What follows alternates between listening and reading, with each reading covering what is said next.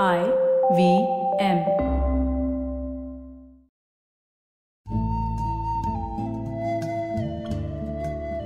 IVM के Hindi travel podcast टेढ़े मेढ़े रास्तों पर आपका स्वागत है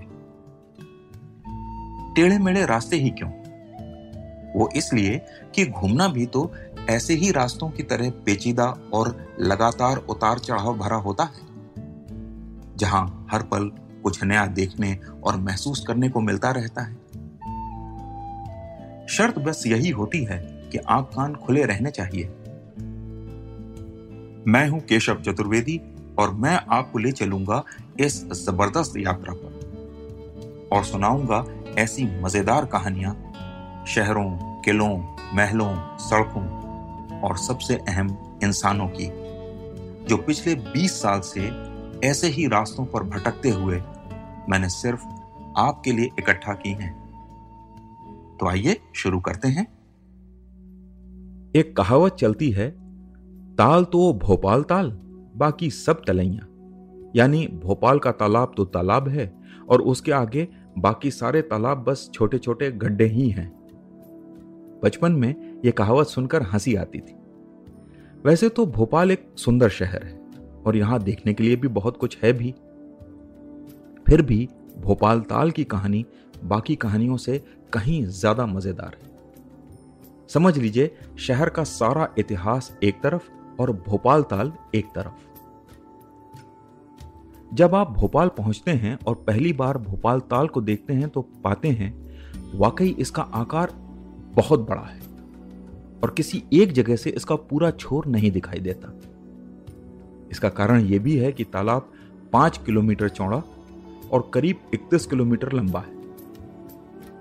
पहली नज़र में तो यह प्राकृतिक झील लगती है। लेकिन जब आपको यह पता चलता है कि यह भारत का सबसे पुराना मानव निर्मित तालाब है तो आप हैरान रह जाते हैं। जी हाँ, इसे राजा भोज ने करीब एक हज़ार साल पहले बनवाया था। यह कहानी भी बड़ी रोचक है। कहते हैं, हज़ार साल पहले धार के परमार राजा भोज की तबीयत खराब हो गई।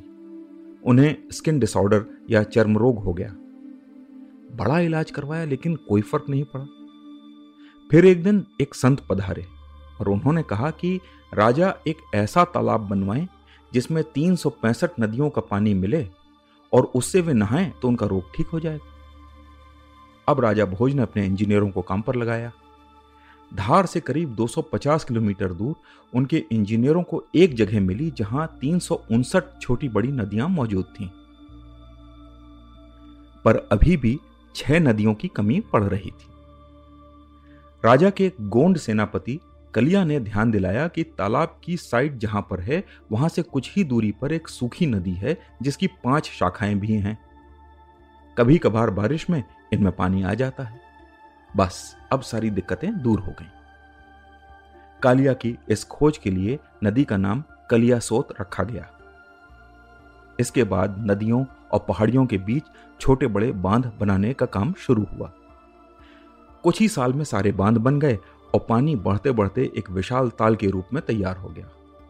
राजा भोज यहाँ आए और नहाए और उन्हें आखिरकार अपने रोग से छुटकारा मिल गया।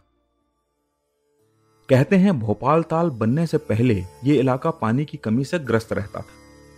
लेकिन इतना बड़ा तालाब बन जाने के कारण भोपाल से लेकर पूरे मालवा तक, जिसमें एक सौ तिरानबे किलोमीटर दूर इंदौर भी शामिल है, वहाँ की ज़मीन के नीचे पानी का स्तर ऊपर उठ गया। यहाँ तक कि इस बात के रिकॉर्ड भी मिलते हैं कि झील में इतना पानी था, जिससे मालवा की जलवायु भी बदल गई। एक अंग्रेज़ इतिहासकार और पुरातत्वविद विलियम किनकैड के 1888 में लिखे एक रिसर्च पेपर, यानी शोध पत्र में बताया गया था कि भोपाल ताल का मूल आकार 650 वर्ग किलोमीटर में फैला हुआ था। यानी इसमें आज का पूरा मुंबई शहर समा जाता, फिर भी 50 किलोमीटर बच जाते। अगर आप भोपाल जाएँ तो शहर से करीब 30 किलोमीटर दूर एक शिव मंदिर है, जिसे भोज मंदिर भी कहा जाता है। उसे देखकर लगता है कि राजा भोज को इतने दूर, इतने बियाबान में यह मंदिर क्यों बनवाना पड़ा? लेकिन जब आप किनकैड को पढ़ते हैं तो पाते हैं कि असल रूप में भोपाल ताल आज भोपाल के करीब पर्यटक स्थल भीम बैठका और भोज मंदिर तक फैला हुआ था और यहीं राजा भोज गर्मियों में रहा करते थे। हर दिन वो यहीं से नाव से भीम बैठका तक जाते और दोपहर के भोजन तक लौट आते। लेकिन इसके निर्माण के करीब 400 साल बाद मालवा के राजा होशंग शाह ने इसका एक बड़ा हिस्सा तोड़वा दिया, ताकि उसमें खेती की जा सके। लेकिन इसे तोड़ने में उनके सैनिकों को तीन महीने लग गए। पानी साफ़ होने में तीन साल और फिर ज़मीन खेती के लिए तैयार होने में तीस साल लग गए। तब तक तो होशंग शाह का साम्राज्य भी खत्म हो चुका था। लेकिन इतना टूटने के बाद अपने सिकुड़े अवतार में भी भोपाल ताल देश का सबसे बड़ा तालाब है। भोपाल के 18 लाख निवासियों में से आज भी साढ़े छह लाख लोगों के पीने के पानी की व्यवस्था यहीं से होती है। आज भोपाल ताल के करीब सड़कों पर गाड़ी चलाते लोग हों, या शहर के पास मंडी दीप में फैक्ट्री चलाने वाले, या फिर वो किसान जो भोपाल और भोज मंदिर के बीच की ज़मीन पर खेती कर रहे हैं। या वो श्रद्धालु जो हर रोज सड़क के रास्ते भोज मंदिर तक जाते हैं। इनमें से किसी को नहीं पता, जिस ज़मीन पर वो खड़े हैं, वो कभी 400 साल तक 30 से 50 फीट गहरे पानी में डूबी हुई थी। वैसे तो कई राजाओं ने पिछले हज़ार साल में बड़े बड़े तालाब बनवाए, झीलें बनवाई, यहाँ तक कि आज़ाद भारत में कई बाँध भी बने, जिनसे बड़ी बड़ी झीलें तैयार हुई। लेकिन भोपाल ताल की बराबरी कोई नहीं कर पाया।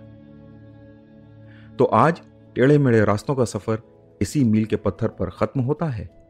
अगली कड़ी में फिर किस्सों के एक नए मोड़ पर मिलेंगे और वहाँ से नए मील के पत्थर तक साथ चलेंगे। और हाँ अगर आपको ये पॉडकास्ट पसंद आया हो तो इसे अपने दोस्तों और परिवार वालों से शेयर कीजिए, क्योंकि सफ़र का मज़ा तो साथ चलने में ही है।